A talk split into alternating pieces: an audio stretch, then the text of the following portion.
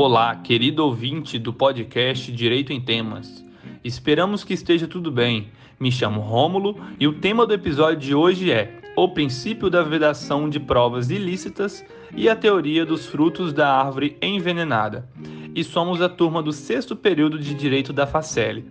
Desejamos que goste e aproveite essa experiência para conhecer um pouquinho mais sobre as nuances do direito processual penal e suas particularidades, especialmente no que concerne a fase probatória, crucial para o desenrolar de todo o processo.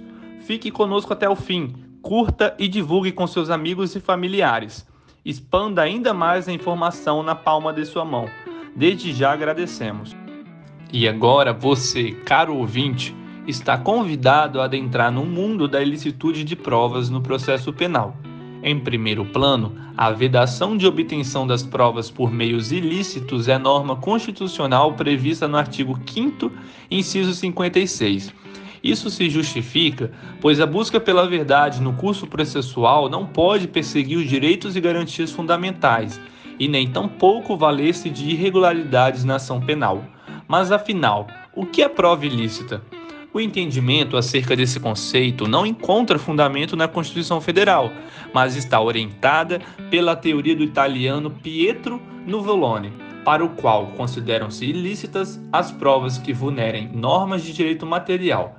Por fim, cabe pontuar que a proibição de produção de provas ilícitas possui status de princípio constitucional e também processual. Portanto, é basilar para o pleno desenvolvimento da ação penal. Dando continuidade ao assunto, meu nome é Caroline e tratarei com mais detalhes acerca do conteúdo das provas ilícitas sobre o prisma do Código de Processo Penal. A matéria está disciplinada no artigo 157, caput do referido diploma legal, e dispõe que são inadmissíveis, devendo ser desentranhadas do processo, as provas ilícitas, assim entendidas as obtidas em violação às normas constitucionais ou legais. Dessa forma, é válido salientar que a ilicitude da prova está relacionada à forma como ela foi obtida, ou seja, a inserção da prova dar-se por meios proibidos por lei ao atingir aspectos materiais e será inadmitida. E quais são as infrações de direito material que constituirão as provas ilícitas? São os casos de obtenções de meios probatórios a partir da violação do domicílio, das comunicações em geral e dos dados, do emprego da, da tortura ou de tratamento desumano, dentre inúmeros outros exemplos. Deste modo, se alguém confessar prática delituosa a partir de tortura, por exemplo, a prova obtida da confissão será ilícita ao violar direito constitucional. Bom, uma pergunta essencial se apresenta nesse ponto. Diante de prova ilícita, qual deve ser o procedimento adotado? Meu nome é Clara e ajudarei a esclarecer esse aspecto. Sob tal ótica, a prova ilícita não pode adentrar a ação penal. Dessa forma, conhecendo o caráter ilícito do meio probatório, a autoridade deve requerer seu desentranhamento do processo, independente do momento, seja na fase do inquérito policial, seja no decorrer da ação penal, conforme o artigo 157, parágrafo 3 do Código de Processo Penal. Com isso, visa-se evitar o contato e eventual contaminação de outros meios probatórios lícitos. Por esse motivo, uma vez dentro do processo, a prova ilícita que for conhecida pelo juiz deve ser inutilizada, descartada, se não pertencer a alguém, por exemplo.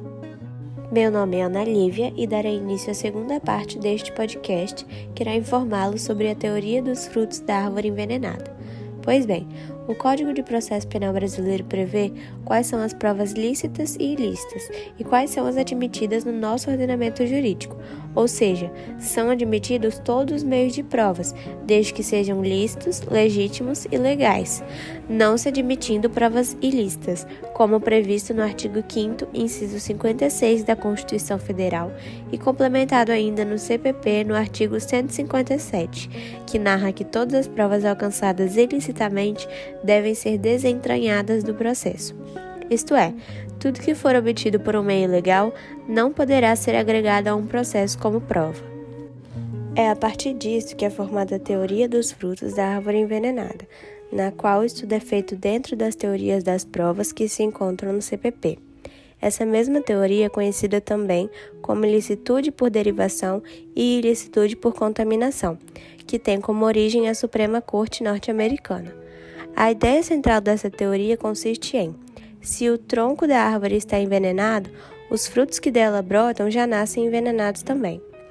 Então, por exemplo, se anteriormente houve uma interceptação telefônica ilegal realizada pela polícia sem ordem judicial, onde foram acessadas mensagens, telefonemas de alguém e através disso descobrem esconderijos de drogas, dinheiro ou vítimas enterradas, tudo se perderá por nulidade. O Código de Processo Penal traz uma exceção dessa teoria. Como previsto no parágrafo 1 do artigo 157 deste Código, essa teoria não é absoluta, ou seja, ela sofre uma mitigação em face do nexo de causalidade e em face da fonte independente. Ou seja, se não há nexo de causalidade entre a prova originária e as provas derivadas, é decretada somente a ilicitude da prova originária e as derivadas continuam sendo lícitas. Desse modo, a fonte independente segue a mesma linha.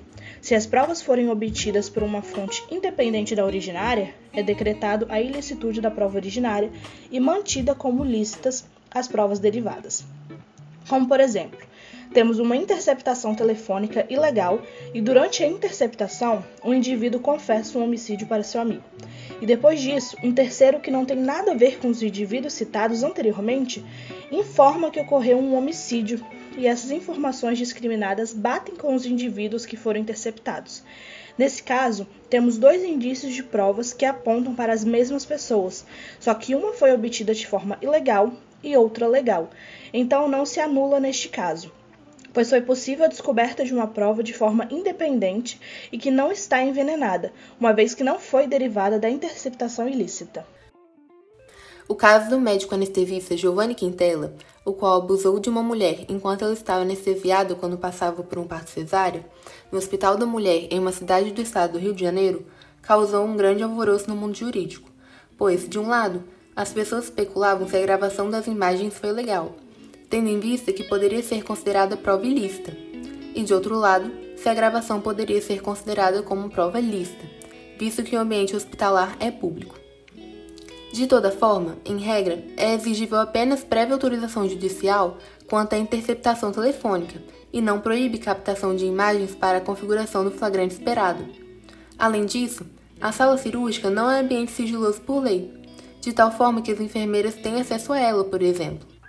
Em suma, a gravação feita pelas enfermeiras não poderia ser considerada prova ilícita, tendo em vista que o bem jurídico maior a ser considerado, a dignidade sexual parturiente, estava em risco, relativamente à suposta intimidade do médico anestesista, o qual estava cometendo um crime. Meu nome é Giovana e abordarei sobre as exceções da teoria dos frutos da árvore envenenada.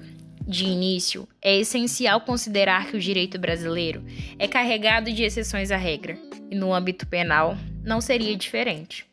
Depois da exposição sobre o presente tema e sua compreensão na esfera jurídica, é notável a importância de considerar uma ação ilícita que contamine toda uma estrutura que aponta para o réu, como também as garantias básicas, no intuito de promover a justiça imaculada. Se na lógica determinado indivíduo tem um direito resguardado, logo o agente usufruirá de tal direito, mesmo que seja condenado. Todavia, se o agente aparentemente em má conduta passa a ser perseguido ou vigiado de uma forma ilícita, cujo intuito seja comprovar sua conduta criminosa pela autoridade policial, tais provas contra ele não devem ser consideradas, e se for dada continuidade pautada nessas provas, todo o processo estará contaminado pela prova maculada. Mas, como já dito, toda regra tem exceção e a primeira delas se encontra no artigo 157, parágrafo 1 do Código de Processo Penal. E nela se considera duas exceções. O parágrafo 1 diz que, quando não evidenciado o nexo de causalidade entre umas e outras, ou quando as derivadas puderem ser obtidas por uma fonte independente das primeiras, o nexo citado na lei seria o elo de ligação entre a conduta do agente e o resultado naturalístico. e demais elementos de informações obtidas por uma fonte independente das primeiras, refere-se aos elementos de informações que são frutos daquela informação ilicitamente obtida. Assim, a fonte independente seria aquela que, sem empregar qualquer vínculo com as, com as demais meios de obter provas, poderia conduzir ao fato o objeto da prova. Olá, meu nome é Maria Júlia e vou falar sobre o posicionamento do STF quanto às exceções da teoria. Primeiramente, devemos considerar os elementos derivados de fonte independente que, segundo o ministro Celso de Mello do STF, no ano de 2007, afirma que se for demonstrada que a fonte da prova esteve desvinculada de ilicitude, tais dados tornam-se plenamente admissíveis. O entendimento da exceção sai do limite de uma árvore envenenada e passa a considerar toda a floresta que compõe a estrutura. Assim, mesmo que haja contaminação em uma árvore, outras delas apresentam estado saudável, bem como seus respectivos frutos que colaboraram no inquérito policial ou ainda no processo penal. É claro que no ano seguinte o artigo 157 do Código de Processo Penal foi alterado, mas que antes era dada ao juiz a autonomia de formar sua convicção pela livre apreciação da prova. Contudo, a atual legislação considera o parágrafo 1 do mesmo artigo. E no ano de 2018, o ministro Alexandre de Moraes citou, em seu momento de fala, sobre a licitude das provas, afirmando que as provas permanecem válidas as autônomas e não derivadas dos meios ilícitos. Assim, o entendimento presente no STF reforça a teoria da floresta probatória a não limitação a uma única árvore. Tal teoria foi utilizada contra o ex-presidente Luiz Inácio e um dos filhos do presidente Jair Bolsonaro. O ministro Faquim julgou o caso de Lula e determinou o retorno dos autos à primeira instância para que fossem analisadas todo o acervo probatório acerca de provas aparentemente envenenadas. A atitude do ministro condiz com toda a floresta probatória, que é apenas uma única árvore. Nesse entendimento, o réu é absolvido diante de provas ilícitas e seus derivados. Entretanto, se outros elementos presentes nos autos não estiverem contaminados, o processo terá continuidade, ainda considerando a teoria da floresta e não apenas uma árvore. Olá, meu nome é Lívia e eu explicarei o que foi dito pela Giovana, trazendo exemplos para elucidar as teorias ditas anteriormente. Como já dito, o nexo de causalidade se caracteriza pela conduta do agente e o resultado que essa ação gerou. Se essa é uma conduta ilícita, logo que ela produz, também. Porém, no parágrafo 2 do artigo 157 do Código de Processo Penal, traz a teoria da descoberta inevitável, onde de alguma maneira determinada, prova seria encontrada. Vou, vou dizer um exemplo para ficar mais fácil o entendimento. Um determinado policial tortura um acusado para que esse indique onde está o carregamento de drogas, para que seja apreendido. Mas logo se descobre que o delegado da cidade vizinha já possuía o endereço indicado pelo torturado. Se ficar provado que a investigação legal levaria inevitavelmente à droga, pode ser válido, mesmo que a informação de onde a droga estava veio de forma ilícita. Aqui são autônomas as provas e não se contaminam nem não são decorrentes, logo é válida. Olá, ouvintes do Direito em Tema.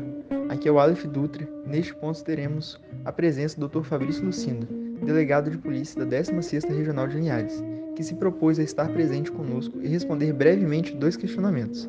Vale ressaltar que o direito processual penal é dividido em duas partes: fase administrativa, composta pelo inquérito policial, e fase judicial, que contempla a ação penal.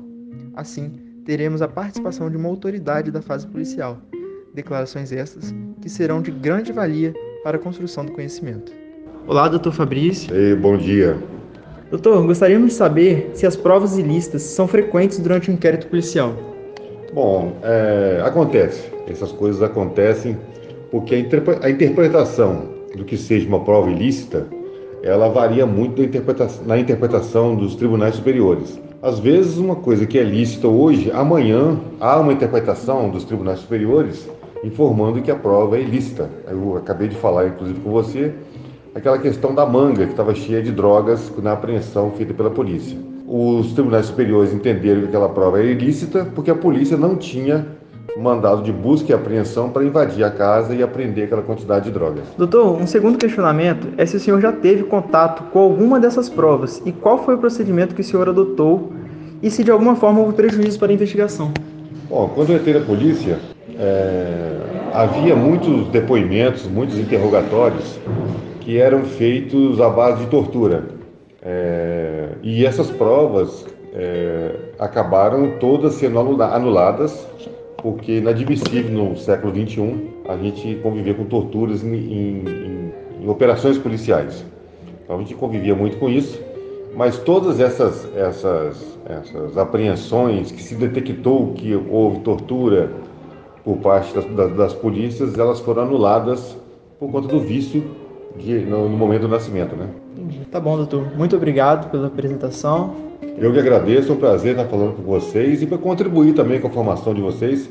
Na verdade, eu falo muito mais da questão prática, porque assim o meu conhecimento jurídico técnico ele não é tão apurado, mas na prática eu sou até um bom conselheiro para os formandos em direito. Bom, caros ouvintes, essa foi nossa breve abordagem sobre um assunto pertinente ao processo penal e à nossa sociedade como forma de explicar o mundo jurídico de forma mais acessível.